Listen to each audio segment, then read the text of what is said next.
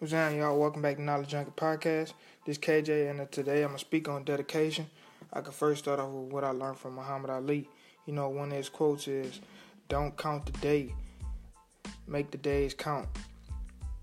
Um, you know, this quote it made me like realize how to not actually try to pinpoint the actual day of me coming as successful as I want to be, but to just focus on uh, becoming valuable enough for my audience and try to get them as much as information as possible to help them, you know what I'm saying, become successful and succeed as well.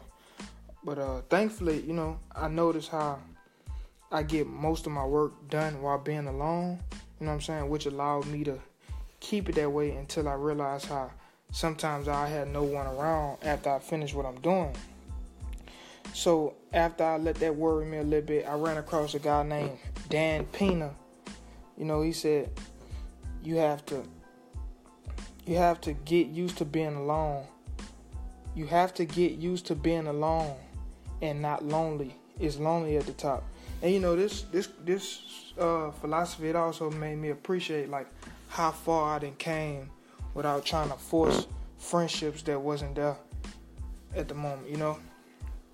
Uh, the next thing I, I can speak on is um the reason why I'm so dedicated to writing. You know, what really made me so dedicated is when I heard Steve Harvey say, he said, if you got knowledge and never share it, how we know you got it.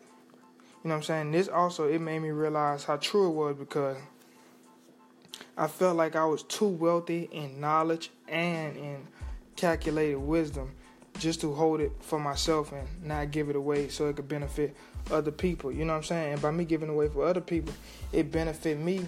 It benefited me in terms of uh, inspiration. You know what I'm saying? Because I realized how it would it was all coming back to me. Like the more I realized how I inspire others with certain things that I write and certain things that I say, the more it inspired me.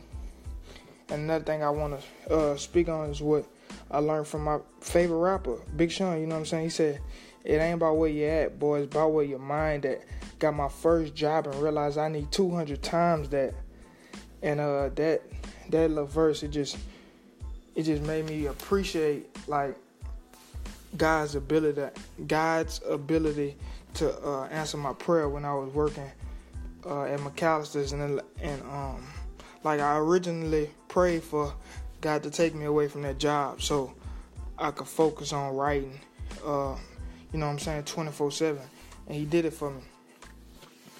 So um, had I but had I not taken um, someone who's great at what they do, like Kobe Bryant, you know what I'm saying? His one of, I learned this from Kobe.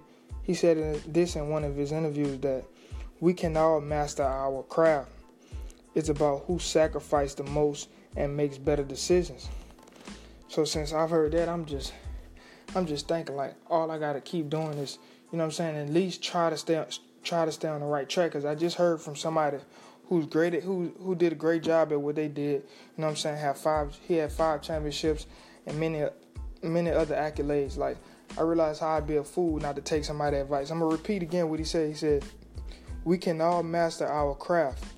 It's about who sacrifice most and make better decisions." And as in sacrifice, he means sacrificing your time. Like sometimes uh, it ain't necessary for you to go out. Sometimes you gotta just sit in and study more what you what you trying to work on, and and that's what I do. But uh, another reason I became to I became so dedicated to developing my natural abilities is when I learned from Tai Lopez that he said he said if you if you become a learning machine, all of the doors that was once closed will be opened by your knowledge. And I realized realized how true this was because if I neglected this advice, like I don't think I would have been podcasting.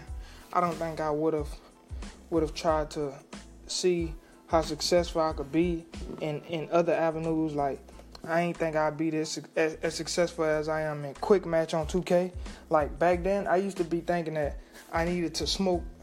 But like back then, I used to be thinking that I I used to need to smoke weed in order to be as successful as I wanted to be, just to sit back and concentrate. it. But as I did my research on how the players' personnel was, like I'm now able to You know what I'm saying? Like if I feel like if I smoke and try to play the game now, I'd be probably all over the place. But now I, I'm so smart enough to just sit and just figure things out as the time goes. Like, and I don't care how fast the fast the game is going. Like, I'm able to like dissect each and every part of the game, which makes me better. And you know, um, that's a skill that I wanted to accomplish, like to be successful at quick match without trying to smoke weed. And by me doing so much research on it and gaining so much knowledge about the sport and about the game, like that happened.